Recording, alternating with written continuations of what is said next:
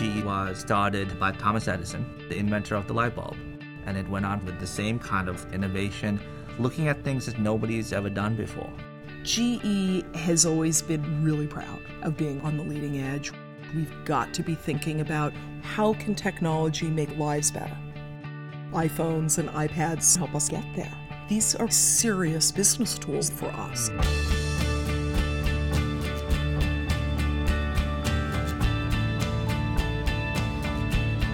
Every time you turn on a light switch, the light bulb that comes on is probably a GE light bulb. The train you take to work is being pulled by a GE locomotive. The uh, planes you fly are all being powered by GE engines. There has been a real sea change over to iPhones and iPads. Our executives have them, engineers have them, sales folks have them. It's caught fire at GE.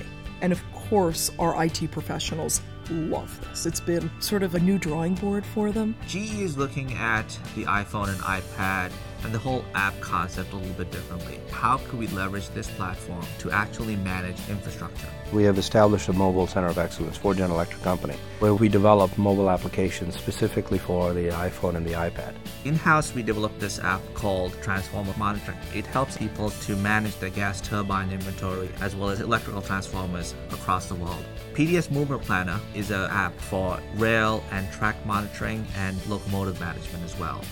GE Directory app offers the ability to find the availability of the person that you're looking for, to look at his or her organization structure, as well as geolocate them. We've created this internal app store where it's just very easy to download GE apps. These apps are on the iPad, and yet it's very much about GE and about the GE brand.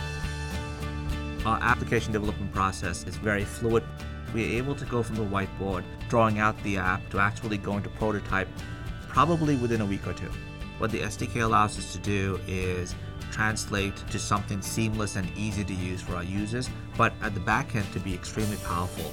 It's all up to your imagination, and the possibilities are, in fact, endless. What we're seeing is a speed to market that is unprecedented. With the iPhone or iPad, you're not tethered anymore. I have access to email, my contacts, presentations, whether it's PDF or even PowerPoints. With the launch of the iPad, now you have much bigger real estate. We can leverage that device to really enable more productivity out in the field. We have salespeople using the iPad to organize information and to share it with customers in a way that they would never have before. Knowledge is twice as powerful if shared. So if I can make this knowledge available to folks that are ready to make decisions, this is the medium.